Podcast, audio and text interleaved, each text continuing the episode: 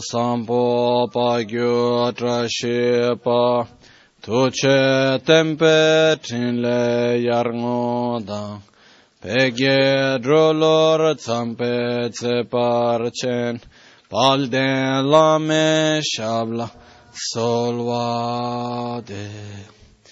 Om Guru Vajradhara Sumati Munishasane Uta Vardanya Shri Bhadra Varsa Manya Sarva Siddhi Hum Hum Om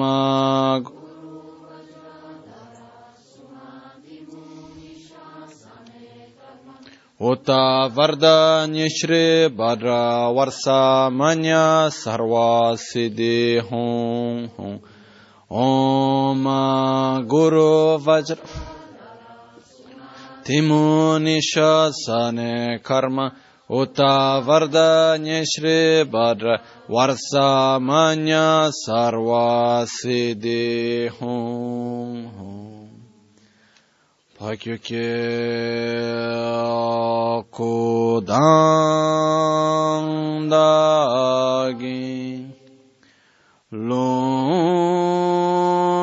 Pakyuke sundan da ki nga pa kyu ke tuk dang ha gi yi te yer me chin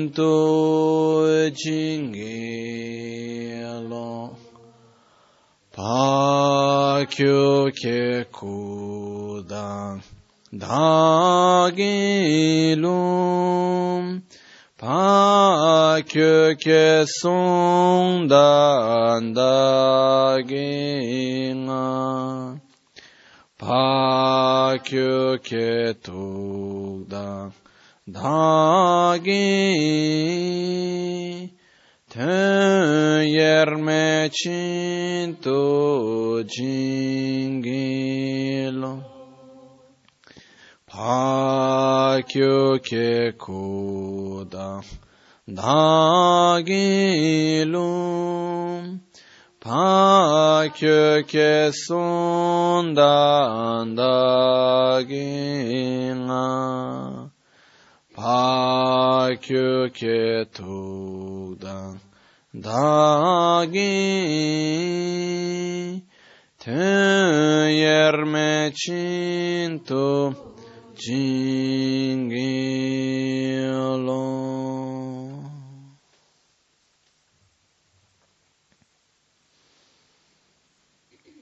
Om Muni Muni Mahamuni Shakyamuni Soham Om Muni Muni Mahamun Shakyamuni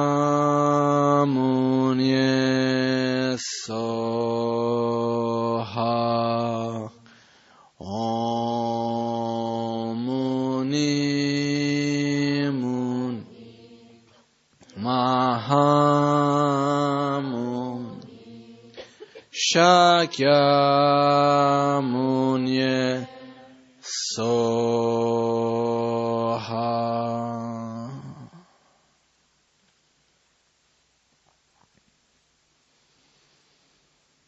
Buonasera.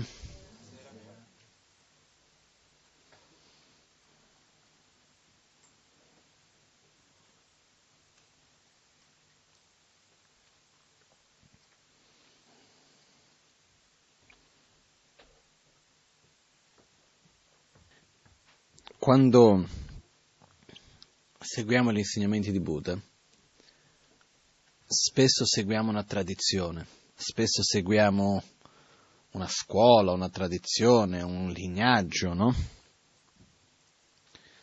Certe volte questo avviene senza aver molta chiarezza di che cosa vuol dire quello che stiamo facendo. Per dire, ah, io sono della tradizione Mahayana. Uno si crede Mahayana per un semplice fatto che fa parte del buddismo che viene denominato Mahayana.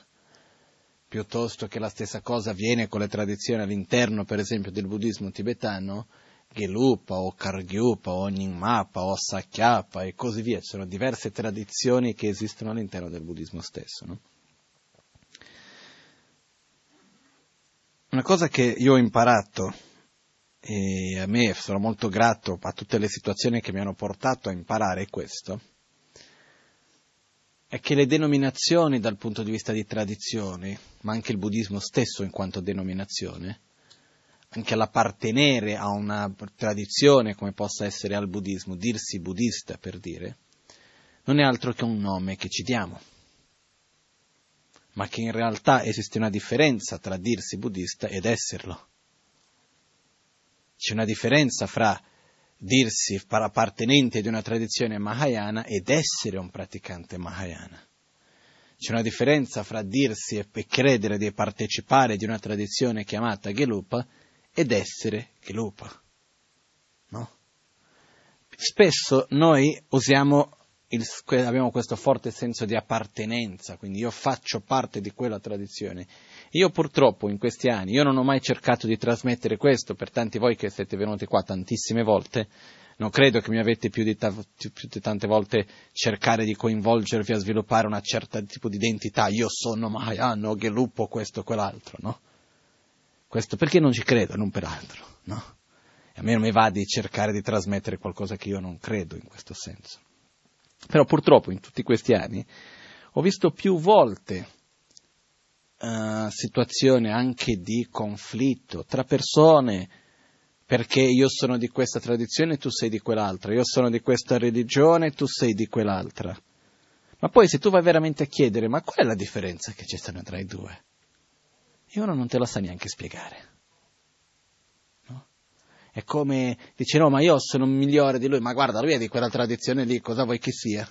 Io sono di una tradizione migliore, sono questo o quell'altro, no?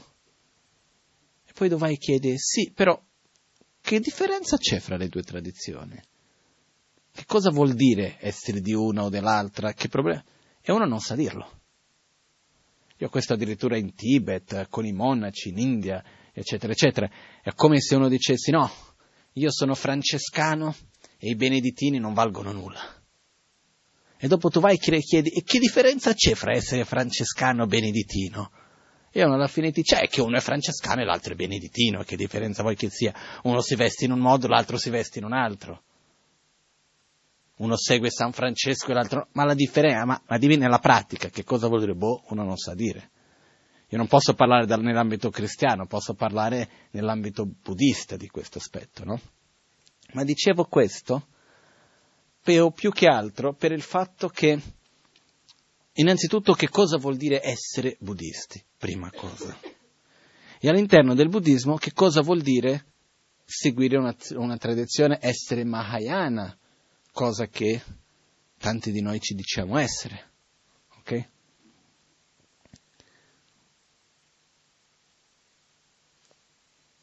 Io una cosa che ho già parlato diverse volte, però ci tengo tanto, per questo lo ripeto. Esiste una differenza molto grande fra istituzione, religione e spiritualità. La spiritualità è un sentiero interiore che viene seguito da ognuno di noi, è il nostro proprio percorso interiore che dobbiamo seguire. La religione è il metodo che ci viene dato per poter seguire quel sentiero. È un mezzo che ci viene dato. È come una linea guida che ci viene data per poter seguire quel nostro sentiero, sentiero interiore. E l'istituzione è dove si va a creare le condizioni materiali perché la religione possa essere trasmessa. Ok? Il problema avviene spesso quando la religione, uno vive la religione dimenticandosi della spiritualità. Ossia, io vivo la religione come la via e basta, nella quale devo dire questo, devo ripetere in quel modo, devo vestirmi in quel modo, devo comportarmi così, devo fare cosa, perché? Perché la religione manda. E io insieme a questo non vado a, a, a procedere in un percorso interiore mio, ossia lascio da parte la spiritualità, è un problema. E peggio ancora quando diventa una cosa di istituzione e vado a dimenticare anche i principi religiosi stessi. Questo nella storia è successo spesso, è successo in Occidente, è successo in Oriente, ci sono ancora tanti segni vivi di questo anche, no? Io per la mia fortuna, credo, ho sperimentato qualcosa simile a questo che al primo momento mi ha fatto veramente una grande tristezza, però che dopo ho generato una grande gratitudine perché mi ha forzato a rivedere la mia scelta, mi ha forzato a chiedermi ma che cosa sto facendo, che cosa vuol dire essere buddista. Vuol dire far parte di un'istituzione buddista, è quello che vuol dire essere buddista? Vengo qua, no, in Occidente vengo qua, faccio la tessera, sono diventato buddista perché faccio parte di un centro buddista che è all'interno dell'Unione Buddista, quindi sono buddista perché ho fatto la tessera, facile, no? Dai i tuoi dati, firmi un pezzo di carta, paghi 30 euro quel che sia, sei diventato buddista. Invece no, esiste qualcosa molto diversa, molto più profonda. Io mi ricordo una volta quando mio maestro in monastero mi ha parlato, eravamo tanti discepoli, e lui ci parlava di un po' in questo concetto, molto diverso il modo di approcciare, però un po' in questo concetto, e lui ha detto, chi di, chi di voi qui è buddista? Tutti monaci, no? Non c'era uno che non fosse monaco lì, che vive lì da una vita. Sai, tutti gli altri dicono, siamo noi buddisti, no? Se no chi vuoi che sia. E mi ricordo lui che diceva, boh, se io sono buddista o no devo ancora vedere. No? Non ho tutta questa certezza. Quello che lui diceva è che appartenere a un'istituzione buddista, chiamarsi buddista, non vuol dire esserlo. E perciò questa è una cosa che per noi è importante di capire. È importante capire che la nostra priorità innanzitutto è seguire un nostro sentiero spirituale. Punto che vuol dire seguire un sentiero, un percorso di trasformazione interiore. Questa è la priorità, prima di tutto. Per far seguire questo sentiero, da soli non, non siamo più di tanto capaci, abbiamo bisogno di una guida, no? Abbiamo bisogno di qualcuno che ci dica guarda, questo va bene, quello non va bene, cerchi di fare così, cerchi di fare così. Qualcuno che ci instrada. Ed è qua che rientra l'aspetto religioso. Io sinceramente credo molto in un verso detto da Tisha no? che dice rispetti tutte le tradizioni e segui quello che preferisce con dedicazione. No? Sì, io credo che tutte le tradizioni spirituali, tutte le religioni con cui mi sono confrontato fin d'oggi, eh, che sono state vissute di gente che ho conosciuto che la viveva in un modo veramente sincero e profondo, ossia usando la religione come un vero mezzo per il sentiero spirituale, ho visto validità in tutte.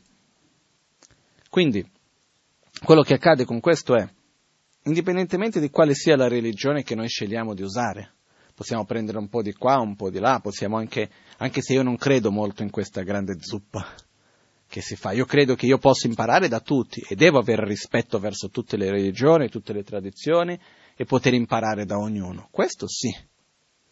Però devo anche saper scegliere una strada e seguirla, perché l'approccio che viene dato è diverso, il metodo che viene usato è diverso, per, anche per arrivare allo stesso risultato. Perciò devo rispettare tutti, sapere imparare da tutti, però allo stesso tempo seguire la mia strada, no? È un po' come mi ricordo una volta che mi trovavo in Nepal e venne un ragazzo da me, brasiliano, e mi disse, guarda che ho trovato un monaco, che lui è di una tradizione che ormai è quasi che scomparsa, super segreta, rarissima, ha questi insegnamenti particolari, eccetera, eccetera, andiamo a trovarlo per ricevere degli insegnamenti? Ho detto no.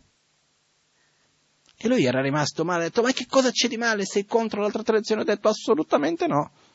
È il semplice fatto che ho già trovato un maestro di cui mi fido al 100%, le cose che lui mi insegna non riesco neanche a metterle tutte in pratica. Perché devo andare a cercare altra, al, altro quando non riesco neanche a usare bene quello che ho già? Perché certe volte io ho la sensazione che a noi ci piace possedere più che usare. No?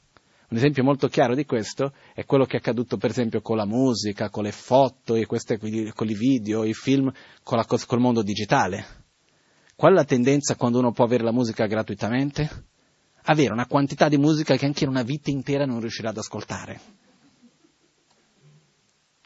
Avere una quantità di film, no? Ci sono persone che vengono da me e dicono, guarda, se vuoi un film, ho tre hard disk interi con qualche migliaia di film, vuoi qualcosa? Io dico, guarda, ma non mala, malapena riesco a vedere un film che non trovo mai il tempo. Figuriamoci avere lì qualche migliaia e migliaia, ma che cosa mi serve, no? Perché noi comunque abbiamo questa tendenza di voler possedere, avere, ah, io ho ricevuto questo insegnamento, ho ricevuto quell'altro, ho questa iniziazione, ho ricevuto di qua, ho ricevuto di là, poi tu vai e chiedi, scusi, di tutti questi insegnamenti che tu hai ricevuto, quali di questi tu metti in pratica quotidianamente? mm, sai che non ho tempo, mi trovo in una situazione difficile. Dai, che stiamo a dire, no? Quindi quello che è il punto per me è imparare da diverse tradizioni, sì, aprire il nostro cuore agli altri, sì, per me uno dei miei maestri, anche se non l'ho mai conosciuto per una ragione di tempo, ma di cui ho, mi ha insegnato tanto, seguite San Francesco. Per me veramente ho un rispetto estremamente profondo. Per me uno dei luoghi più sacri che io sia mai stato è la cripta di San Francesco d'Assisi. No? Questo per dire, non è perché io sono buddista che mi chiudo all'altro, questo assolutamente no, però una volta che si sceglie una strada è giusto seguirla con costanza, quello che io credo. No? Però la prima cosa, la base più importante è avere un sentiero spirituale è questo percorso, che il sentiero spirituale è lo stesso indipendentemente dalla religione che andiamo a seguire. Usiamo me- nomi diversi, mezzi diversi, però il percorso è quello. Perché ditemi voi, quale religione dice che uno non deve sviluppare amore? La base alla fine siamo lì. Poi ci sono un po' di differenze di sicuro, però la base è la stessa. Poi, una volta che ho scelto bene qual è il sentiero spirituale, a questo punto devo scegliere un metodo. Ma scegliere un metodo da usare non vuol dire appartenere a, un'entità, a un gruppo che segue quel metodo. Vuol dire usarlo. No? Perché? Che cosa fa di me essere o non buddista? Usare o no gli insegnamenti di Buddha per realizzare il mio sentiero spirituale seguire le sue parole nelle mie azioni, nei miei pensieri, o no? È quello alla fine che ci fa diventare buddista o no. Per quello che dicevo prima, essere buddisti non vuol dire appartenere a un'organizzazione buddista, non vuol dire dirsi buddista, non vuol dire andare in giro, in giro con, dove finito? Qua, andare in giro con il mala, no? Mettersi sempre il rosso, il giallo, cominciare a parlare di karma lavoro, che ne so io. Non è che... Sai, non va, sai tanto questo è tuo karma, adesso sono buddista, credo nel karma. Veramente, credi nel karma? Vediamo, vediamo le tue azioni, quanto sono coerenti. Perché credere o non credere nel karma si vede da quello. Perché spesso quello che noi facciamo, no, mi fa ridere proprio perché si fa così, si vede tante volte, no, sai, io credo nel karma. Bene, ottimo quando succede una cosa bella, che bel karma che ho, eh? Hai visto? Succede una cosa brutta, è colpa dell'altro. No? Quindi, quando succede qualcosa di brutto, il karma proprio è dell'altro, io non c'entro. È l'altro che sta facendo un karma negativo. Non è io che sto vivendo il risultato delle mie azioni. Quando succede qualcosa di bello, è mio karma. Ho fatto qualcosa di giusto, vivo il risultato. Eh no, eh. La realtà è che quando uno dice, ok, credo nella legge del karma, non esistono risultati senza che siano state create le cause, buono o cattivo che sia il risultato. Perciò il punto è, essere buddisti vuol dire credere profondamente nel sentiero che Buddha ci fa vedere, ma non solo credere, perché anche qua, certe volte, non lo so, abbiamo una tendenza e non dico abbiamo, non voglio dire qua in Occidente, eh, parlo in generale, ho visto questo un po' dappertutto. E dire, oh Buddha, io ho un enorme rispetto verso Buddha, voglio seguire gli insegnamenti di Buddha, ho un enorme rispetto verso il mio maestro, eccetera, eccetera, è come se io prendo rifugio, mi affido a loro e dimentico di affidarmi a me stesso. È chiaro questo? Non lo so se è chiaro questo punto. Ossia, io vado da Buddha e dico, oh Buddha, aiutami, io sono messo male, ho bisogno di aiuto, non voglio più soffrire, voglio cambiare me stesso, eccetera, eccetera, fai qualcosa per me, mi dono a te, vado da un maestro, mi lancio, mi lascio prendere. Però non ho fiducia in me stesso.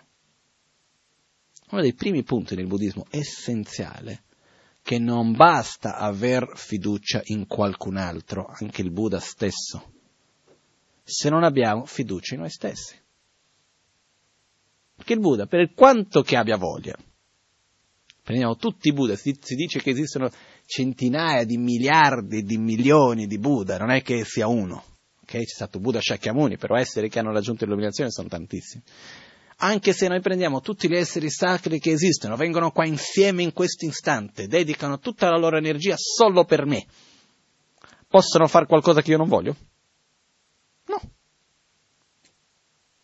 Non hanno questo potere. Purtroppo, no? Sarebbe bello, no? Che uno pensa, vengono tutti da me, eccoci, fatemi un bel restyling della mia mente, mi metto a disposizione e via. Invece no. Quindi uno dei punti essenziali che c'è all'interno della pratica del, del sentiero del buddismo è quello di affidarci a Buddha, affidarci al Dharma, che è il sentiero spirituale, affidarci alla Sangha, la comunità spirituale che ci dà sostegno, ma innanzitutto affidarci a noi stessi. Perché se io non credo nella mia capacità di camminare, è inutile che vada a chiedere lezioni di giochi, no? Non funziona. E io credo profondamente che quello che io ho osservato dappertutto, io vedo che spesso la cosa che ci inibisce di più, o meglio, che ci blocca di più nel nostro sentiero spirituale, parlo all'interno del buddismo, eh? di gente che viene, che si dedica al buddismo, eccetera, eccetera, non è la mancanza di fede, non è la mancanza di conoscenza, la mancanza di capacità, eccetera, eccetera, di condizione.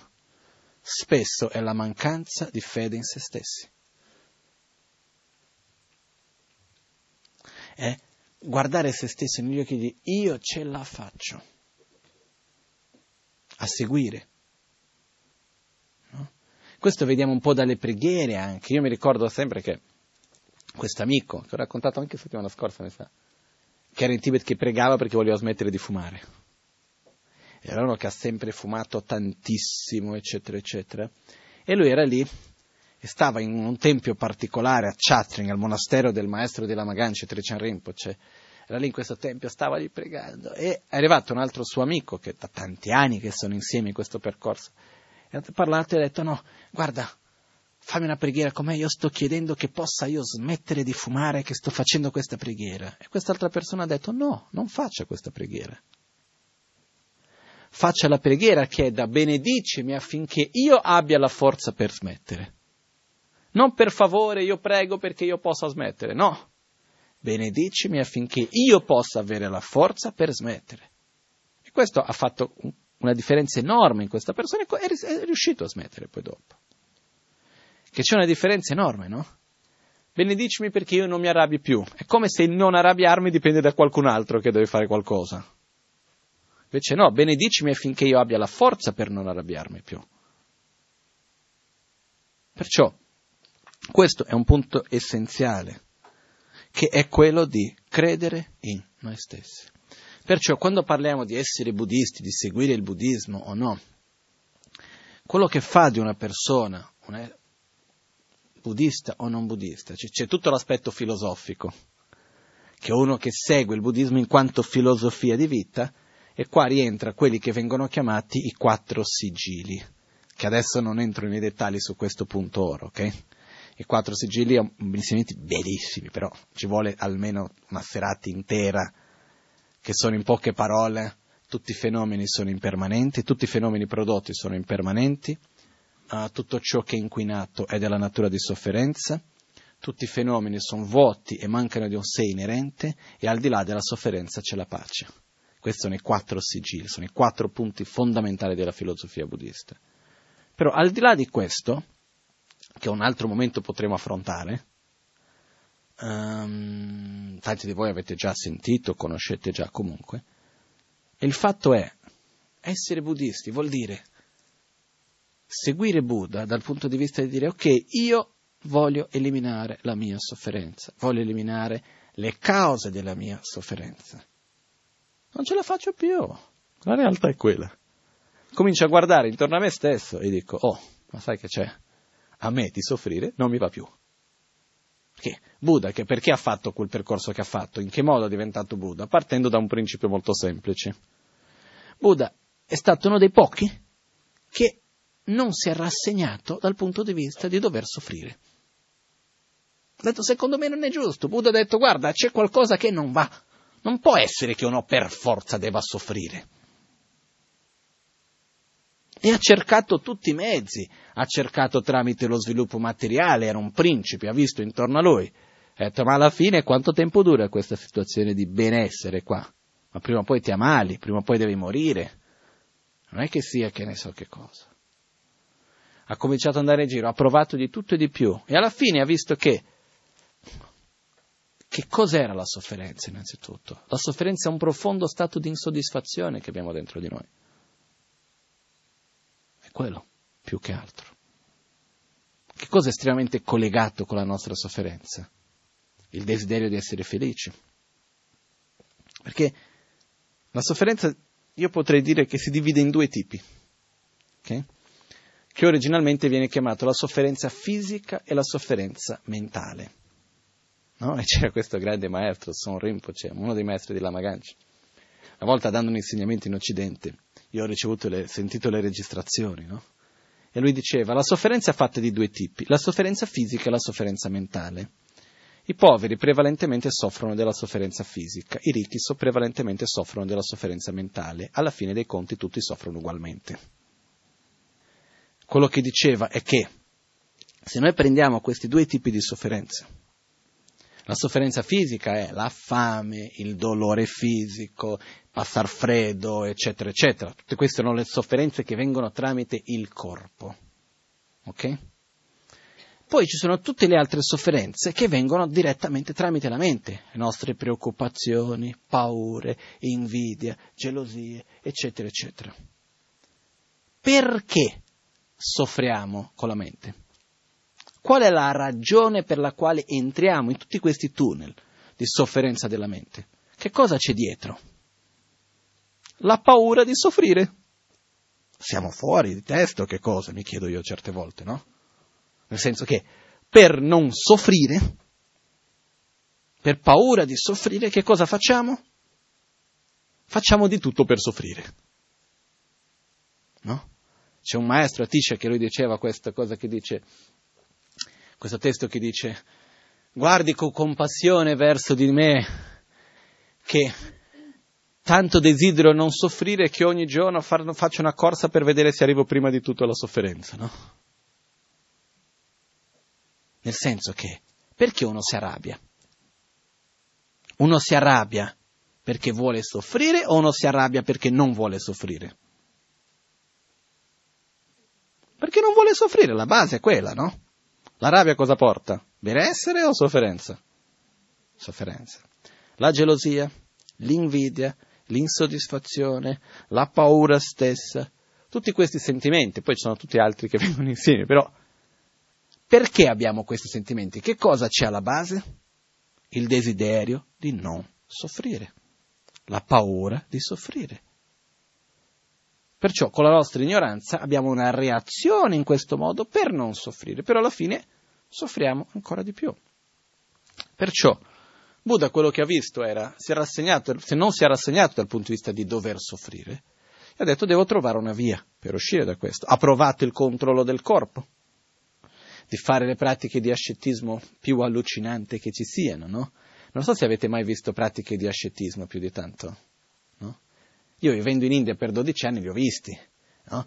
Eh, fa ridere, qua in Italia, io l'altro giorno facendo insegnamenti ad Albagnano, questo è venuto questi, non è che a Milano vai in giro e vedi quello col braccio in alto, che tu gli chiedi come mai? No, sono da 25 anni mai abbassato il braccio.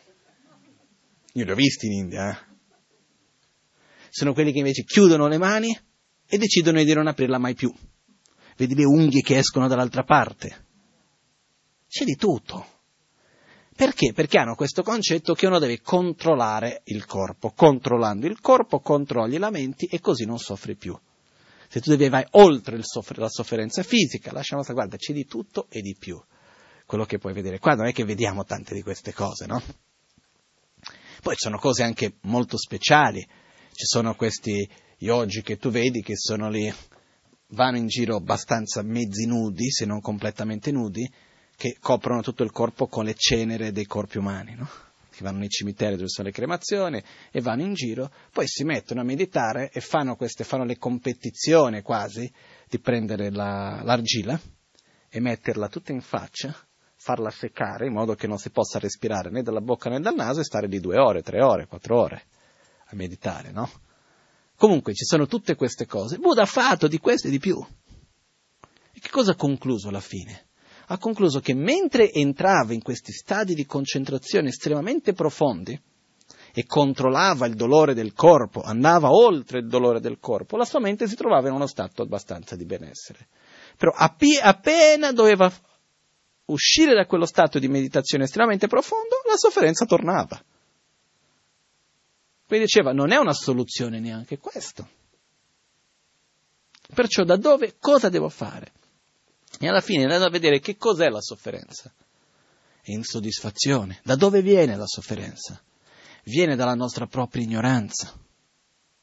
Viene dal nostro, e dai derivati dall'ignoranza, come la rabbia, la gelosia, l'invidia e così via. Ditemi voi, uno stato di sofferenza che non dipenda dalla nostra ignoranza. Un conflitto che esista familiare tra gli amici, nel lavoro, nella società o nel mondo che non nasca dalla nostra ignoranza. Se, ci, se non ci fosse l'ignoranza che c'è nel mondo, ci sarebbe la fame? No. Ci sarebbero tutti i problemi che ci sono? Se ci fosse un minimo, non chiedo che siano tutti degli esseri super illuminati, eh? Chiedo un minimo di amore verso se stessi e amore verso gli altri. Un pochettino più di altruismo. Sarebbe molto diversa la società, no? Perché viviamo in una società che una delle regole di partenza è devi essere egoista. L'egoismo viene premiato come attitudine in generale, però questo è tutto un altro discorso adesso. Il punto che voglio arrivare è io riconosco, o meglio, Buddha ha osservato e ha visto che la sofferenza veniva dalle sue attitudini più profonde. È andato a veramente a lavorare su se stesso in un modo estremamente profondo per eliminare queste cause della sofferenza, tale quali ignoranza, avversione e attrazione, desiderio, attaccamento. Cosa ha fatto Buddha dopo di questo? Ha detto, ok, appena è riuscito a eliminare questa sua profonda ignoranza e quindi uscire da questo ciclo di sofferenza, ha detto, vabbè, adesso rimango da solo in foresta a meditare, tanto chi vuoi che capisca quello che ho sperimentato? E è rimasto per sette settimane. No? Ha detto, prima, le prime parole che Buddha ha detto raccontano, dicono, sabshi chodra wesa duma che duzi tabu choshi kowan e sula shekyan kowar minu pe mime nagi tsaldu ne barcha profondo e pacifico, non prodotto e di chiara luce. Un nettare così ho realizzato. A chiunque lo rispieghi non sarà capace di comprenderlo. Perciò rimango da solo alla foresta a meditare. Finché non sono venuti a chiedere insegnamenti a Buddha. Buddha non ha mai insegnato nulla finché non venisse chiesto a lui. Perché o io voglio seguire, o se no è inutile. Avete mai provato di dire una cosa a qualcuno che non vuole sentire? Funziona? No. Quindi, anche se Buddha vede che la persona davanti a sé sta sbagliando di brutto, non è che va lì da lui e dice guarda tu stai sbagliando. Perché qual è la tendenza quando andiamo da qualcuno che secondo noi sta sbagliando e lo diciamo e, non, e secondo quella persona ha ragione? Che guarda e dice no, tu stai sbagliando, ok? Quindi Buddha non ha mai andato da nessuno a dire nulla, è sempre stato lui ad aspettare che venissero da lui a chiedere. E con questo la gente veniva, faceva delle domande, Buddha dava delle risposte e così ha cominciato a trasmettere il percorso di come arrivare allo stesso risultato che lui stesso ha ottenuto. E da questo si è creato quello che viene chiamato il Dharma, questo sentiero, questi insegnamenti che noi seguiamo. Perciò essere buddisti vuol dire innanzitutto desiderare ottenere lo stesso risultato che Buddha stesso ha ottenuto, ossia uscire dal ciclo di sofferenza, eliminare la sofferenza e le sue cause. E poi dopo seguire quei consigli che Buddha ci dà per farlo. Questo, in poche parole, l'essere buddisti. E non, questo non vuol dire che io devo recitare certe preghiere, non vuol dire che devo vestirmi in un certo modo, avere certe immagini a casa o fare qualcosa di questo genere. Posso farlo e tutte queste cose aiutano per tante cose però questo vuol dire che io devo comportarmi in un certo modo, devo cambiare il mio atteggiamento interiore. Quello che è importante.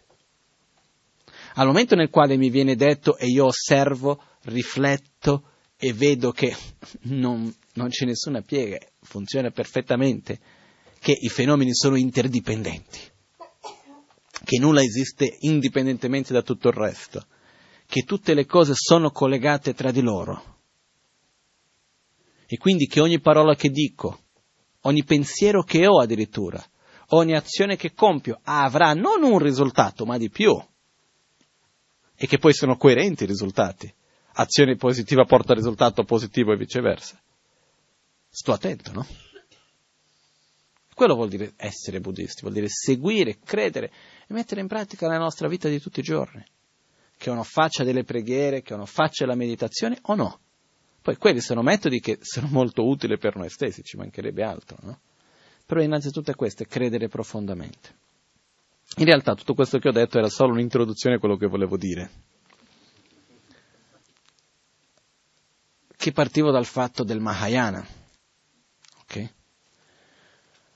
Il Mahayana,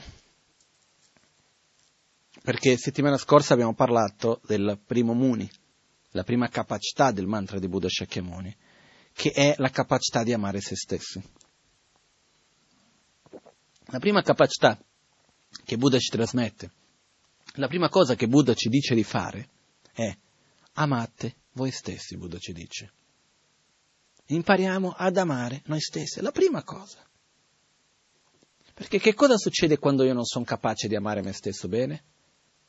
Io vado costantemente a cercare amore negli altri non di io amare gli altri, vado a cercare che gli altri mi devono amare me. Ok? Ed è stancante. Perché più carente sono, meno amore troverò. Nel senso che più ho bisogno, più voglio, più proietto, meno ricevo. Non perché ricevo di meno, perché non è mai abbastanza. Ma il creare una dipendenza affettiva, una dipendenza nel quale il mio proprio stato di gioia, di benessere, di soddisfazione deve dipendere da un altro, è un riflesso della mancanza di amore che io ho verso me stesso. Ok? Perciò, il primo punto che è necessario è amare noi stessi. Faccio un riassunto veloce di questo punto, se no non riusciamo ad arrivare al prossimo. E perciò è anche il primo livello nel buddismo che viene chiamato il sentiero Hinayana, che viene tradotto come il piccolo veicolo, e c'è tutta una diatriba, no, non si può chiamare Hinayana e Mahayana piccolo e grande veicolo perché sennò è peggiorativo verso Hinayana, ma non è vero. Perché innanzitutto non si può arrivare al Mahayana senza passare e già essere già nel Hinayana. Comunque, quando si dice il piccolo e grande veicolo, che una cosa sia grande non vuol dire che sia meglio, prima di tutto deve adattarsi a ogni tipo di situazione, ma la parola che viene chiamata per veicolo è capacità di responsabilità anche. Se io vedo una cosa è prendere la responsabilità di me stesso, è il piccolo veicolo, prendermi addosso a me la responsabilità di tutti, il grande veicolo, che è per questo che anche avviene questo nome. Comunque, in questo primo passo, che viene chiamato anche il sentiero della liberazione personale, ma che in poche parole è amare se stessi, amare se stessi si può riassumere in poche parole. Riconoscere che cosa ci fa bene e coltivare ciò. Riconoscere quello che ci fa male e abbandonarlo.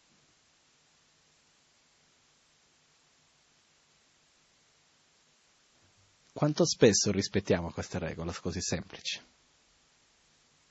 Certe volte no, eh? Riflettiamo la, la domanda in un modo opposto. Quante volte non la rispettiamo? Ci sono delle cose che noi sappiamo che ci fanno male e continuiamo a fare? Dai, qualcuno ogni tanto ci sarà, no? Ci sono delle cose che noi sappiamo che ci fanno bene e non le facciamo? Ma non parlo del tipo mi farebbe tanto bene andare tutti i giorni allo spa. Non dico quello che io dico cose che abbiamo davanti a noi tutte le condizioni per fare e non li facciamo. Ci sono, no? Questa è mancanza di amore verso noi stessi. Perché quello che accade è che nel mancare amore verso noi stessi, la nostra tendenza è di creare una dipendenza negli altri, proiettare nel mondo intorno a noi, proiettare nelle altre persone il nostro proprio benessere, la nostra propria felicità la, mia, la nostra propria soddisfazione.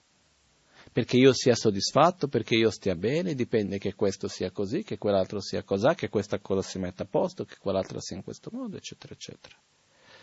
Invece, nel primo percorso, che è quello di amare se stessi, quello che avviene è aver chiarezza di che cosa voglio, aver chiarezza di qual è l'obiettivo per me innanzitutto, aver chiarezza che quando parlo di uno stato di felicità non intendo dire uno stato di euforia momentanea di piaceri sensoriali o qualcosa del genere, ma invece un profondo stato di soddisfazione che nasce da una realizzazione inter- interna. Che le soddisfazioni con le cose esterne li conosciamo, no? Quanto durano? Pia, sono belle o no? Sì, dai. Chi è che dice che non sono belle? Chi è che viene qua e mi può dire no, sai, a me i piaceri sensoriali no, non mi piacciono, sai, durano poco. Ma chi? Uno può dire sì, durano poco, però quando ci sono, mangio quella cosa che mi piace, sento quella musica che mi piace, vedo la persona che mi piace, la parola stessa che mi piace, ci fa piacere, no? Però allo stesso tempo sappiamo che in fondo è una fregatura, nel senso che non può sostenere la nostra felicità. Uno, uno, magari il riassunto migliore che potremmo trovare per questa felicità è l'esempio del genio, no? Viene il genio della lampada e ci chiede, ok, puoi fare due scelte di desideri.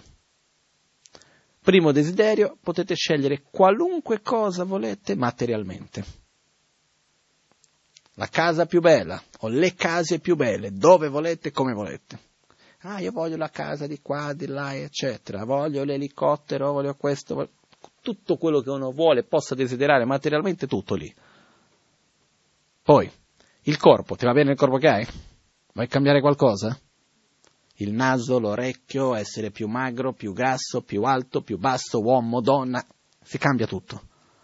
Senza problemi quello che uno vuole può cambiare tutto. Le persone che ci abbiamo intorno, vogliamo cambiarle? Cambiamo tutto quello che si vuole, ok? Un particolare, non si può cambiare quello che siamo dentro di noi. Ok? Bene. Passiamo al secondo genio. Il secondo genio dice, guarda, la casa continui dove sei, tuo conto in banca è quello che è la situazione delle persone che c'hai intorno sono quel che sono, il tuo corpo è quello che c'hai. Però interiormente puoi essere completamente diverso. Io quello che ti posso offrire è soddisfazione, gioia, amore, compassione, non avere più rabbia, non avere più gelosia, non essere più instabile e così via. Ti posso offrire la saggezza, la chiarezza interiore, la calma profonda, l'infinito spazio interiore. Tra il primo e il secondo. Quale dei due scegliamo? Non è che ci vuole molto, no? Per arrivare al secondo. C'è chi me l'ha già chiesto, non posso avere tutti e due. Quando, quando noi chiediamo non posso avere tutti e due perché in realtà vogliamo il primo. Ok? Però ci vergogniamo un po' di dirlo. Quello che succede è, non è che ci vuole molto per arrivare al secondo, no? Dal punto di vista di capire che tra uno e l'altro, perché io posso scappare ovunque, eh? Posso andare al posto più bello, di lusso e questo e quell'altro, eccetera, ma me stesso mi porto insieme, no? Le mie paure, i miei traumi, le mie mancanze, la mia gelosia, i miei problemi, me li porto con me, il mio karma me lo porto con me, no? Non è che esiste vacanza senza karma. No, immagina se riuscissimo a fare agenzia di vacanze, vai in vacanza senza, senza di te. No? ti lasci a casa e vai in vacanza. Sarebbe bello, però la realtà è che non funziona. Non esiste questo. Ok? Quello che accade è che con noi ci siamo sempre. E la mia esperienza di quello che io ho visto con me stesso, ho visto con le persone intorno a me, è che comunque, quando c'è un cambiamento esterno grosso, momentaneamente sembra che sia tutto diverso, ci vuole poco, per ricadere negli stessi problemi di prima. Ok? È così. Quindi, avendo chiarezza di questo, uno si dice che cosa voglio, il primo genio o il secondo? Ok, voglio il secondo. Bene, peccato che il genio non ti può fare tutto in un attimo, ti dà tutto un percorso per arrivarci. Ok? Quindi, Domanda è, nella mia vita di tutti i giorni, dove voglio mettere energia? Per realizzare il primo o per realizzare il secondo? Che cos'è che è la priorità per me? Se io sono davanti a una scelta di guadagnare di più e non avere tempo per meditare, non avere tempo per fare le cose che mi fanno bene profondamente, ho la scelta di guadagnare di meno e poter curare me stesso in un livello più profondo, che cosa scelgo? Non lo so. Ognuno si deve vedere quali sono le proprie priorità effettivamente in questo senso. Ok? Perciò, sulla base di questo, l'amore verso noi stessi è aver scelto il secondo genio, dire io devo sviluppare me stesso interiormente, devo avere il coraggio di guardarmi negli occhi, affrontare le mie ombre, ringraziare i problemi. Perché ringraziare i problemi? Perché se non ci fossero i problemi, chi quando mai potrebbe affrontare le proprie ombre? Se non ci fossero le difficoltà, potrei vedere i miei limiti? Potrei affrontare i miei propri veleni mentali? Verrebbero fuori se non, fosse, non avessi davanti a me un problema, una difficoltà? No. Quindi meno male che ci sono. Ringraziamoli. Sembra un po' strano, eh? In realtà no. Perché nel momento nel quale io riconosco che i problemi che ci sono intorno a me riflettono la mia mancanza interna, se io non la vedo, io vivo nel buio. Io posso sembrare un po' strano, ma quando io vedo un problema sono contento. Perché vuol dire che almeno l'ho visto. Perché la cosa peggiore è essere nel buio e non saperlo. È come una persona che nasce cieca. Se una persona nasce cieca e nessuno l'abbia mai detto in nessun modo che è possibile vedere, sa della possibilità della forma, dei colori, della luce? No. Perciò nel momento nel quale mi viene detto che esiste un problema, e questo mi dà la possibilità di risolverlo, meno male. Quindi ogni volta che io ritrovo davanti a una situazione che fa venire fuori quei sentimenti che non vorrei vedere, che ben venga. Perché? Perché mi fa vedere quello che devo affrontare. Mi dà la possibilità di guardarmi negli occhi, di guardare le mie proprie debolezze, di vedere le mie proprie mancanze. e a questo punto di lavorare per cambiarle, per trasformarle. Questo per me è un percorso di amare se stessi. Ok? All'interno di questo dobbiamo curare il corpo, dobbiamo curare la salute, dobbiamo prendere cura di tanti aspetti, ok? Assolutamente con questo non voglio dire tutti lasciate il lavoro e andate a vivere in caverna a meditare da qualche parte, andate in un monastero in India, no. Perché abbiamo questo corpo, viviamo in questa società, dobbiamo comunque vivere qui, non è che andiamo tutti in aria, ok? Arriviamo però al secondo punto, che sarebbe la seconda capacità.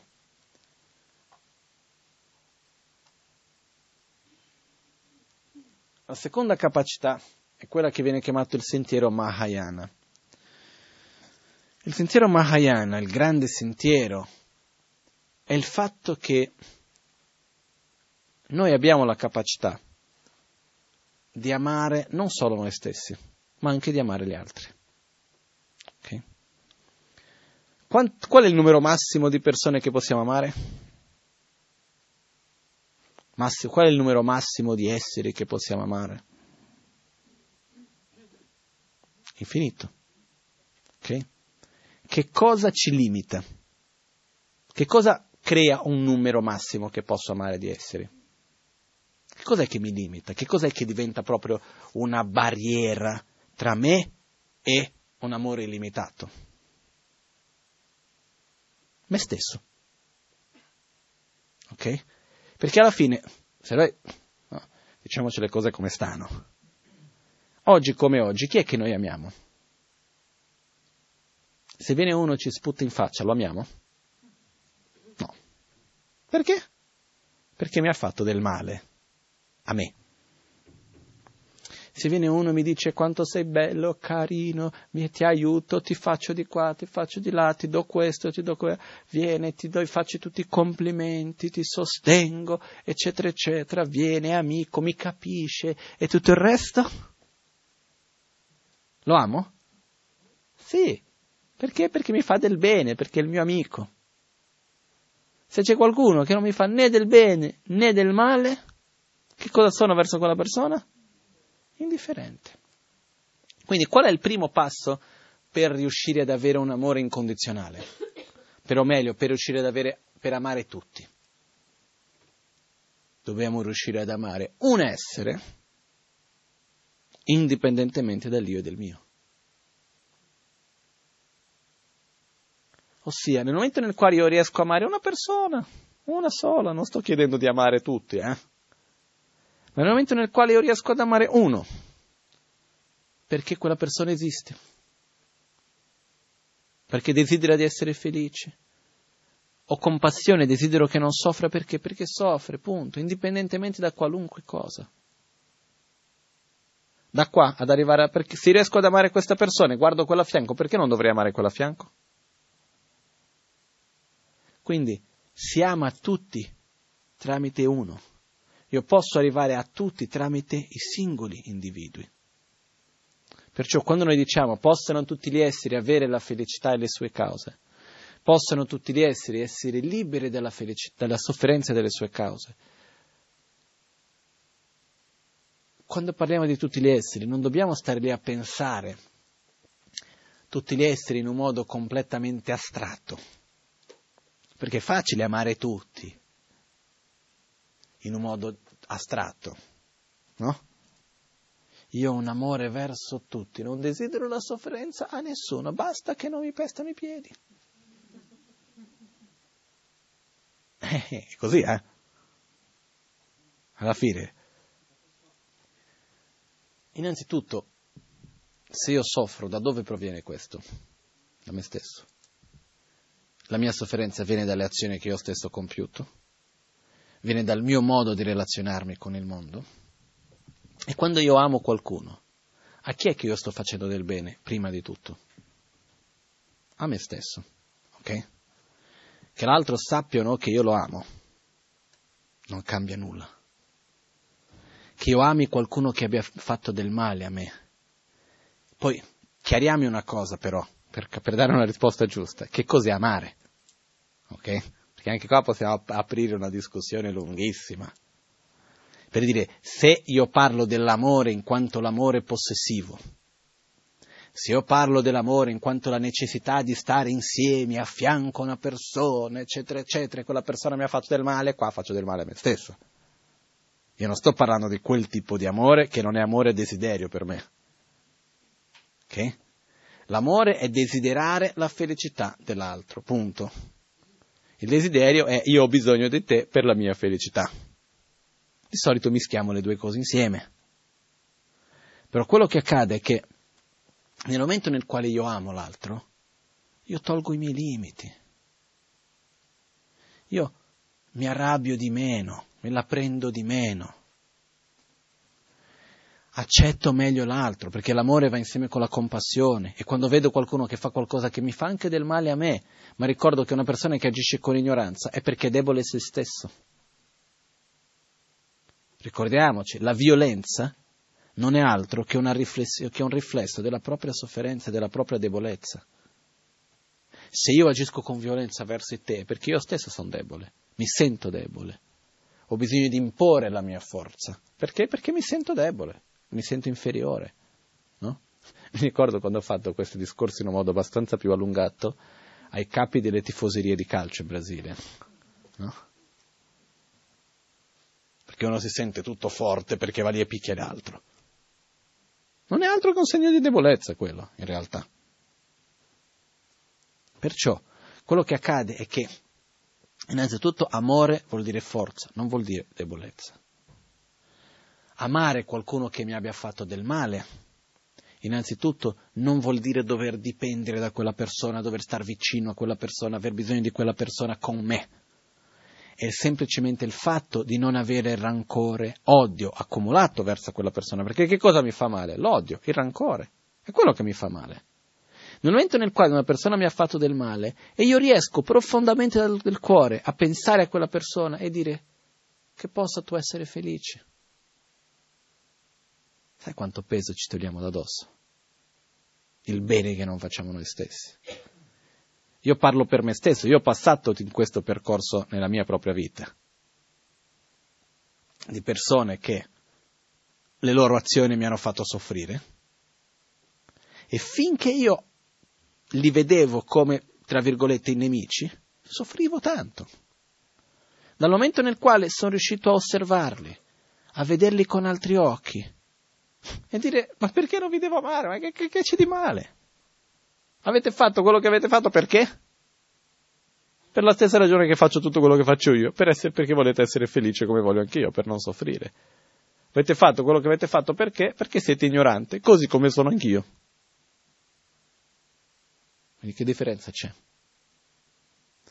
E nel momento nel quale noi riusciamo a vedere gli altri con amore, togliamoci una gran parte della nostra difensiva, stanca essere sempre sulla difensiva essere sempre lì, ma guarda, quello mi ha fatto questo, non devo lasciare... Oh, rilassiamoci un po', no? Il fatto di aprire il cuore, che non vuol dire... Mi ricordo una volta c'era una situazione particolare con un amico, no? E stavamo in questa situazione che diceva sì, siamo buddisti, buoni sì, stupidi no. Ossia, io sono buono, ti voglio bene, ma non è per questo che ti lascio fregarmi. Era una situazione particolare. Perciò non è perché io ti amo che necessariamente ti lascio fregarmi, che ti lascio fare tutto quello che vuoi, eccetera, eccetera. Ma è nel momento nel quale c'è amore, l'amore automaticamente è un sentimento direttamente contraddittorio alla rabbia, all'avversione, al rancore, L'amore è la forma più profonda che esiste di perdono, per dire. Nel buddismo non si parla di perdono, perché il concetto di perdono, in realtà in tibetano non esiste neanche la parola per perdono, perché il concetto sarebbe, io dal momento nel quale ti perdono per quello che tu hai fatto, vuol dire che io ho ragione e tu eri sbagliato. No? Dal momento nel quale c'è il perdono, anche, è un sentimento inizialmente bello, non è che vado a mettervi contro il perdono, eccetera, eccetera.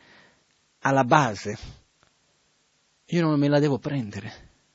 Io devo tornare indietro e amare la persona che mi ha fatto del male, riconoscendo la sua ignoranza. Non dire sì, tu mi hai fatto del male, sei stato scorretto, sei stato di qua, di là, però non me la prendo più oggi. Ho già sofferto abbastanza, ti perdono in qualche modo. È un concetto un po' diverso quello che avviene. Il concetto proprio di dire, ok, guarda, perché hai fatto quello che hai fatto? Perché sei ignorante, così come sono anch'io.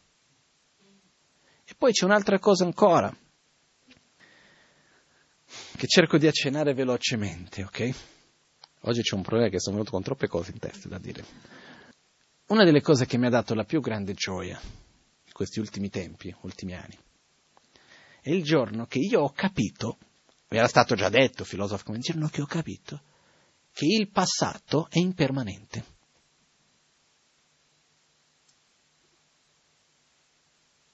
Il passato è impermanente. Il passato a principio, secondo me, è permanente o impermanente? Quello che è accaduto si può mettere a posto o no? Io posso tornare indietro e cambiare quello che è successo o no? Sì. Non avete la macchina del tempo? Si torna indietro, si cambia lì. Che cosa esiste oggi del passato? La memoria. Okay? Faccio un esempio banale, ma che può essere adattato a diverse situazioni.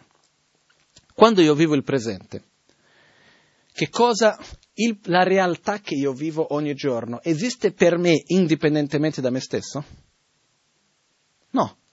In altre parole, ogni cosa che io vedo, sento, vivo, sperimento è un riflesso di me stesso. Ok? Chiaro questo per noi, no? Bene. Che cosa succede se io oggi, vivendo una situazione, la vivo in un modo diverso? Cambia la situazione, no?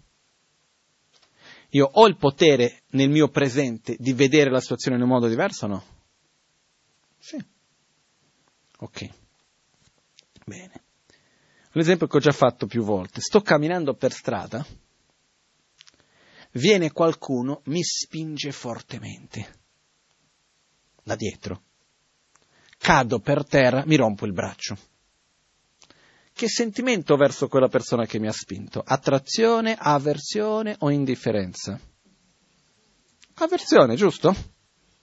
Normale, non è sono qui illuminato già da subito, no? Un po' di avversione viene.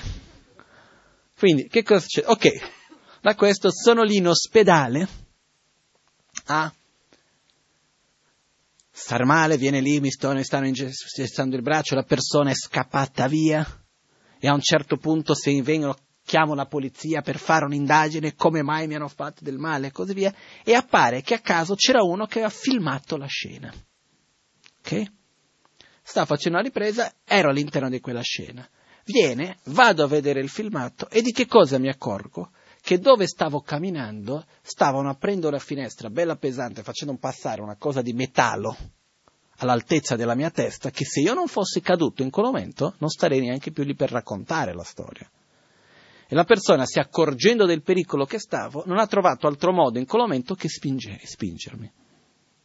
Ok? A questo momento il mio passato è rimasto uguale o è cambiato? La persona mi ha fatto del male o mi ha fatto del bene? Che sentimento ho verso la persona adesso? Attrazione, avversione, indifferenza? Attrazione, ossia il, cam- il passato è cambiato. Il fatto che qualcuno mi abbia spinto rimane lo stesso, il mio braccio fa sempre male, però la realtà è cambiata. Non è mai successo, credo di sì, che qualcosa che al momento sembrava una cosa brutta, dopo nel svilupparsi degli anni ha portato dei risultati bellissimi. Succede, no? E a questo punto possiamo ringraziare quello che è avvenuto, che al momento ci eravamo arrabbiati. Ma qual è l'importanza di questo? Avviene il fatto, in un certo momento della nostra vita, soffriamo per quella cosa. Dal momento che è avvenuto ed è finito, quell'affatto non esiste più. L'unica cosa che rimane è una memoria. È il risultato fisico di quello che è avvenuto, ok? Nel nostro cuore manteniamo un rancore un dolore, un trauma, qualcosa che è rimasto lì dentro di noi. Quanti anni possiamo portare avanti quel trauma? Più che il trauma è quel dolore, quel, quel rancore dentro di noi. Per tutta una vita possiamo portarlo, no? Ossia, la cosa è finita, non c'è più. Invece, e che cosa succede con quel rancore?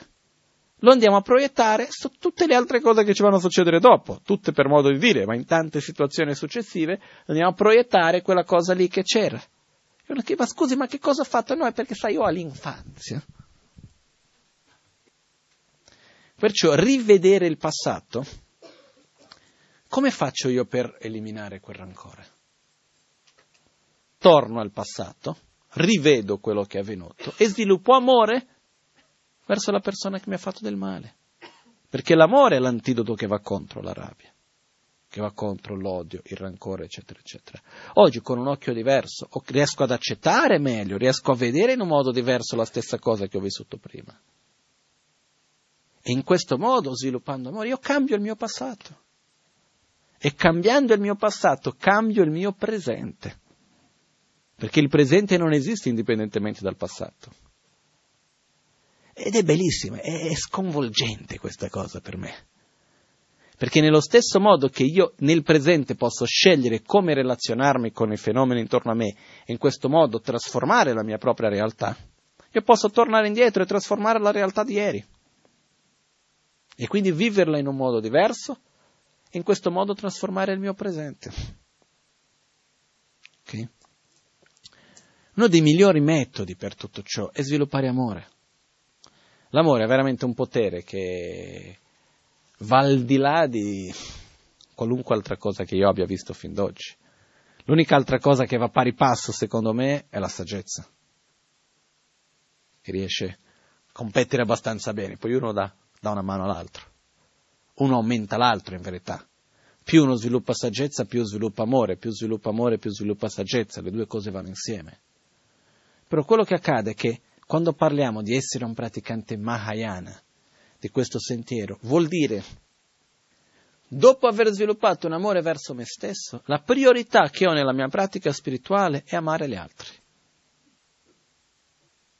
E io mi chiedo certe volte, se noi siamo capaci di amare tutti, perché dobbiamo restringere il nostro amore solo all'io e al mio? Datemi una ragione. Qualcuno può dire è più facile. Non è vero. Perché nel momento nel quale io restringo il mio amore all'io e al mio, soffro mille volte di più.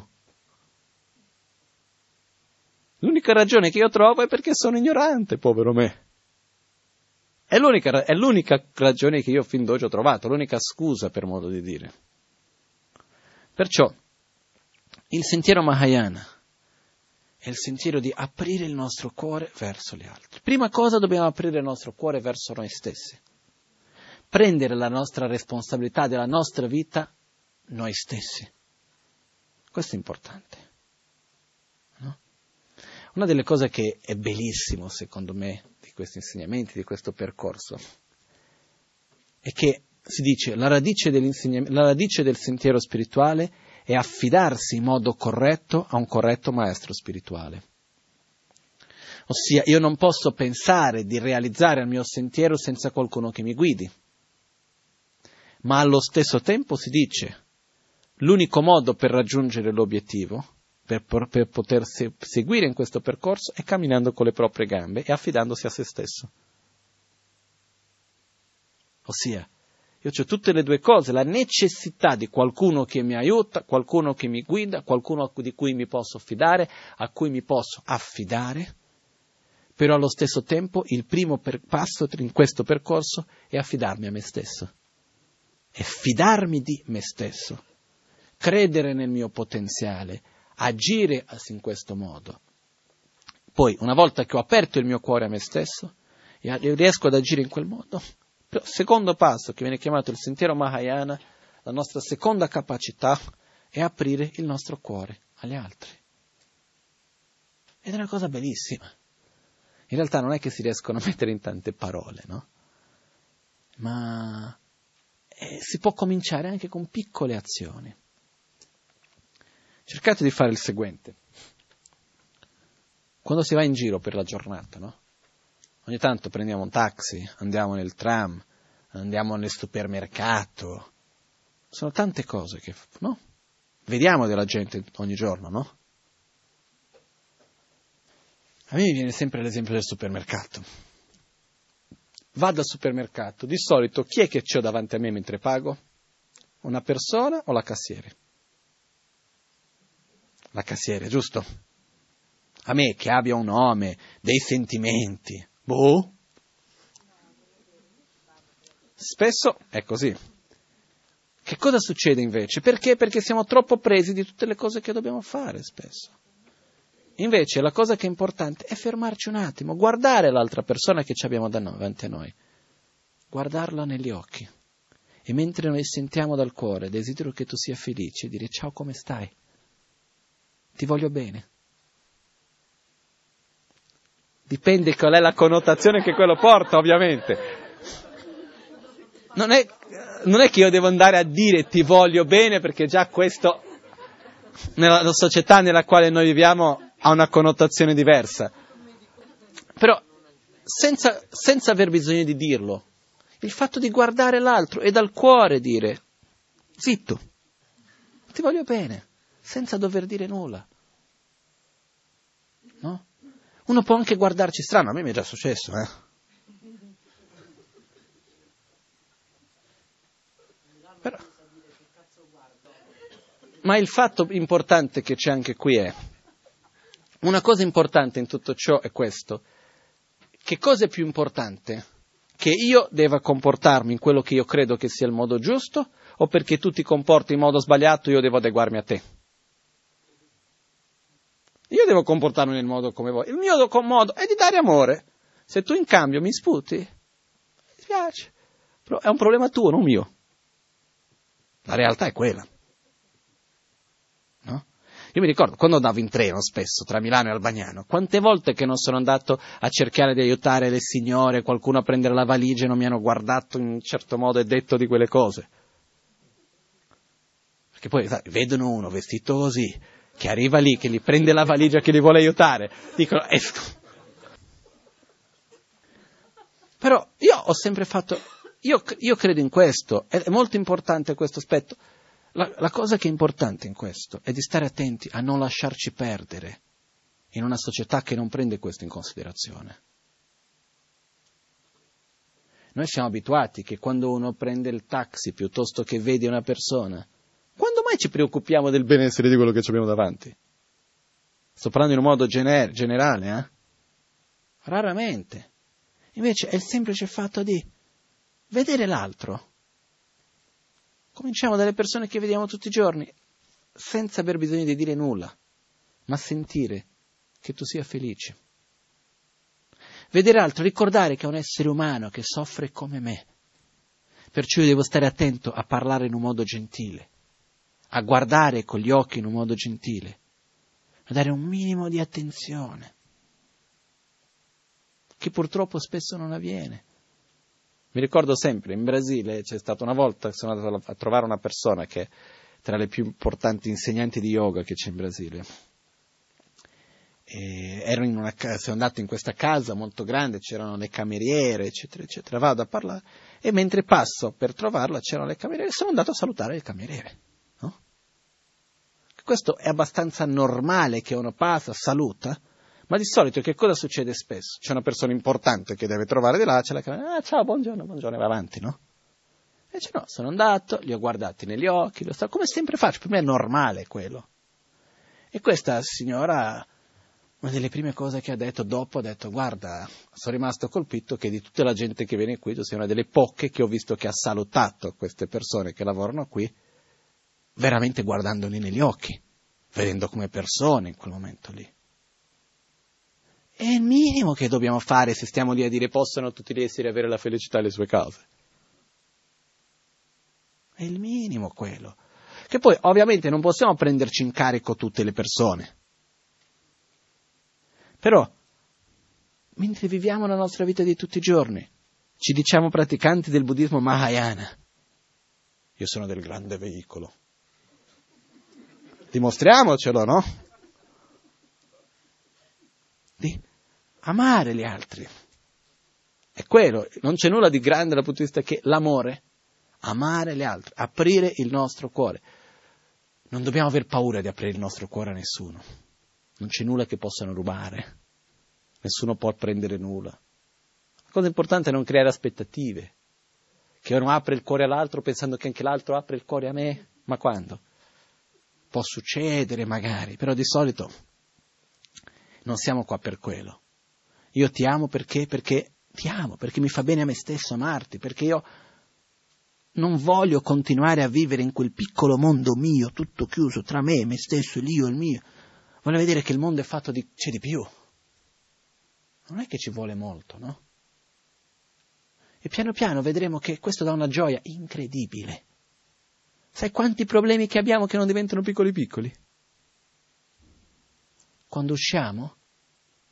Perché finché noi viviamo in quel piccolo mondo dell'io e del mio, tutti i problemi che riempiono l'io e il mio sono enormi. Basta che apra un pochettino la vista. Oh, è una cosettina, sì, c'è da risolvere, va bene, però c'è di più nella vita. Quindi aprire il cuore, amore e compassione. Questo alla fine, alla fine dei conti, chi è che ci guadagna, guadagna di più di tutti? Me stesso. Le persone intorno a me guadagnano di sicuro. Però innanzitutto chi guadagna sono io. Perciò, veramente, cerchiamo di cominciare con delle azioni molto semplici, facili e precise. Il modo come parliamo, il modo come guardiamo, il modo come ascoltiamo nella nostra vita di tutti i giorni. Come a cominciare con le persone che ci stanno intorno che ci piaccia o no. È quello. Perché è facile essere gentile con la cassiere o col panettiere quando lo vedo 5 minuti al giorno. Dov'è che dobbiamo veramente praticare? Dov'è che, dov'è che cominciano tutti gli esseri? Tra gli amici, la famiglia, i compagni di lavoro, quelli che ci stanno intorno, è lì che sono tutti gli esseri. Eh? a quelli che troviamo per strada. Un'altra cosa che rientra in questo percorso che per me è importantissima gradualmente fare in modo di eliminare la indifferenza che abbiamo verso gli altri. Quando si parla di ahimsa, non violenza, no? che è un principio che Buddha ci ha trasmesso, che uh, all'interno dell'induismo si usa molto anche, che Mahatma Gandhi sempre parlava, la non violenza. Una delle definizioni di non violenza è la non indifferenza. Cosa vuol dire essere indifferenti? Vuol dire vedere la sofferenza nell'altro e far finta che non ci sia. Fregarsene. Ok? Se io vedo la sofferenza nell'altro, non vuol dire che io debba per forza fare qualcosa per eliminare, prendere la responsabilità su di me ma come minimo devo desiderare possa tu non soffrire più. Un'attitudine interna, come minimo. Aprire il mio cuore, tutto lì. Non è che ci vuole che ne so che cosa. Ok? Quindi questa è una capacità che tutti noi abbiamo. Non c'è nessuno qui che non sia capace di amare in un modo incondizionale. Questa è un'altra cosa per me importantissima, perché all'inizio, quando ho sentito più insegnamenti su tutto questo argomento, mi è sempre stato trasmesso, almeno così ho percepito io, in un modo molto che questo è uno stato bellissimo del bodhisattva, qualcosa di stupenda, ah ma questa è una cosa che lasci stare per i grandi praticanti, chissà quando uno potrà mai svilupparlo. Ma se io non posso svilupparlo, che sto qui a fare? Andiamo al cinema, no?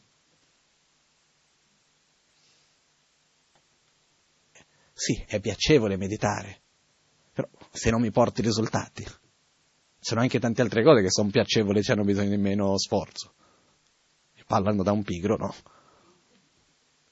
È proprio perché esistono i risultati che si può fare, tra questi sviluppare più amore. Possiamo farlo, però dobbiamo farlo. È questo. Quindi ripeto, cominciare dalle piccole azioni E chi è la persona più difficile di amare? Colui che ci fa del male. Però se noi riusciamo ad amare una persona che ci fa del male, se noi riusciamo ad amare colui che è chiamato il nemico, che non vuol dire che dobbiamo andare ad abbracciarci e dire ti amo, non è quello. È dal nostro profondo cuore guardare l'altro e dire ti amo, dentro di noi. Desidero che tu sia felice, punto. Indipendentemente di quello che tu fai o no a me, io a te desidero che tu sia felice. Sai che liberazione che è? Una liberazione per noi stessi incredibile. Che piacere, che gioia. Io credo che non c'è nulla che ci pesi di più a noi stessi che il nostro proprio egoismo. È una sorta di catena che ci teniamo addosso. Perciò riuscire un pochettino ad andare oltre. Io non posso dire di essere un grande bodhisattva, di aver sviluppato che ne so che cosa, ma certe volte io mi sento come di aver avuto delle, delle esperienze, di aver messo un po' la... sai quando uno mette la testa fuori l'acqua? prende un po' d'aria, che bello, poi subito viene ributtato giù, no? E ti dico che mettere la testa fuori è una cosa stupenda. Riuscire a venire un pochettino fuori da questo nostro da questa nostra ossessione di autogratificazione. È una cosa proprio liberatoria ai massimi livelli. Perciò questo veramente è una cosa che è importante per noi.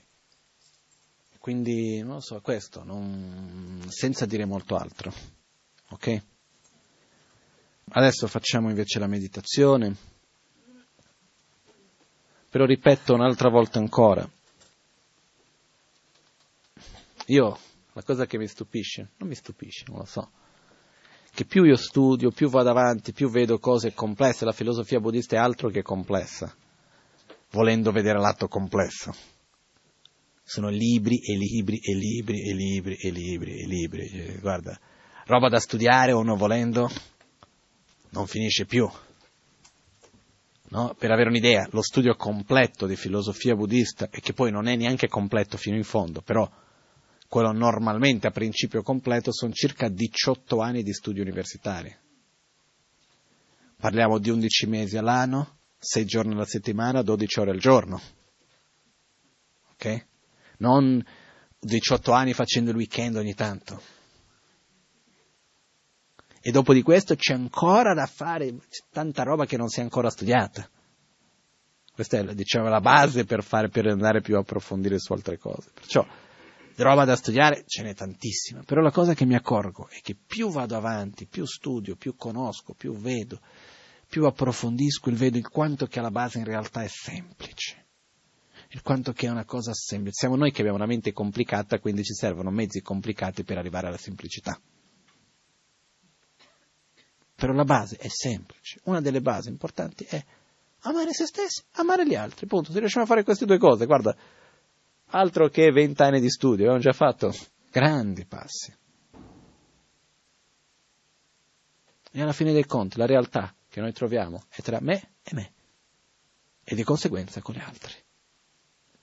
E ricordiamoci una cosa, quando io amo l'altro, non sto facendo un favore a nessuno, eh? Sto facendo un favore a me stesso. Perché, ah, ditemi voi, chi è che piace vivere nell'avversione, nell'indifferenza? Perciò io amo e ringrazio a voi che mi date la possibilità di amarvi. Non che voglio qualcosa in cambio, no, nulla.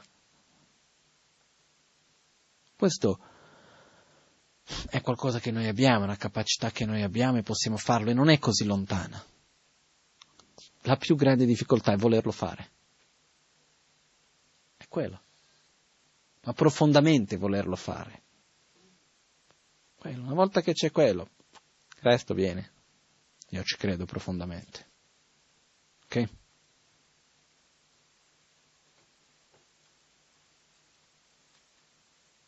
Noi certe volte no, pensiamo che la vita si svolge chissà dove. Siamo ad aspettare momenti speciali. Siamo ad aspettare quando succederà quella cosa e quando ci sarà quell'occasione particolare. Ma la realtà è che la vita non si svolge altrove che non qui, adesso. No? Se no, dove altro? Ogni giorno.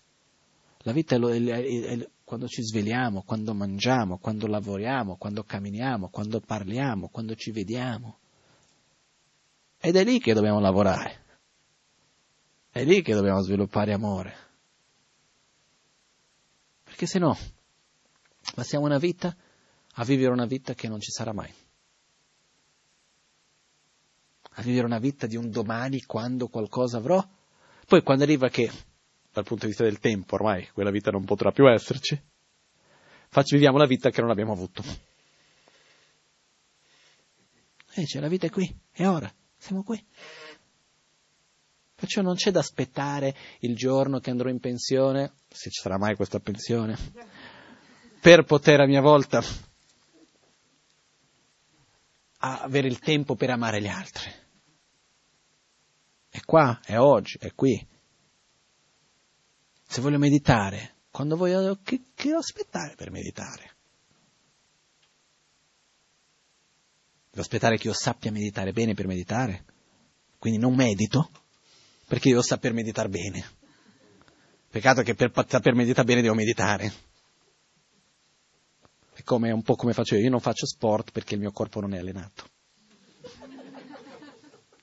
Quindi mi fa fatica. No? È la scusa della scusa, no? Perciò è questo, alla fine, quello che voglio dire è quello, siamo qui. I momenti speciali sono questi, sono ogni giorno, è quello che noi viviamo. Per me i momenti più speciali è quando noi abbiamo... è come se l'intero universo si fermasse per un attimo e noi riusciamo a guardare dentro di noi con sincerità. Questi sono i momenti veramente speciali, che noi possiamo ricreare in qualunque momento vogliamo. Non è che ci vuole molto, eh? Però questo è crederci, fare, e ripeto, come un obiettivo, almeno av- come minimo averlo come un vero obiettivo per se stessi, aprire il cuore agli altri, amare me stesso, amare gli altri. Punto. Come minimo avere come un obiettivo. Io voglio imparare a sapere amare me stesso bene, profondamente. Voglio avere una passione verso me stesso, che è diverso da essere egoista che riesco veramente a fare ogni cosa che sia veramente di beneficio per me e di conseguenza voglio aprire il mio cuore a ognuno. Perché il risultato di amare se stesso è che apriamo il cuore agli altri. Quello. Perché quando uno ama se stesso veramente è così bello, così bello, che vuole che l'amore aumenti. Quindi di conseguenza comincia a amare gli altri. È normale. Ok? Perciò adesso facciamo la pratica dell'autoguarigione. Ricordiamoci che questo percorso avviene in ogni momento della nostra vita, in ogni giorno. Ok? Quindi è questo e ci vediamo presto. Grazie a tutti. Grazie a voi.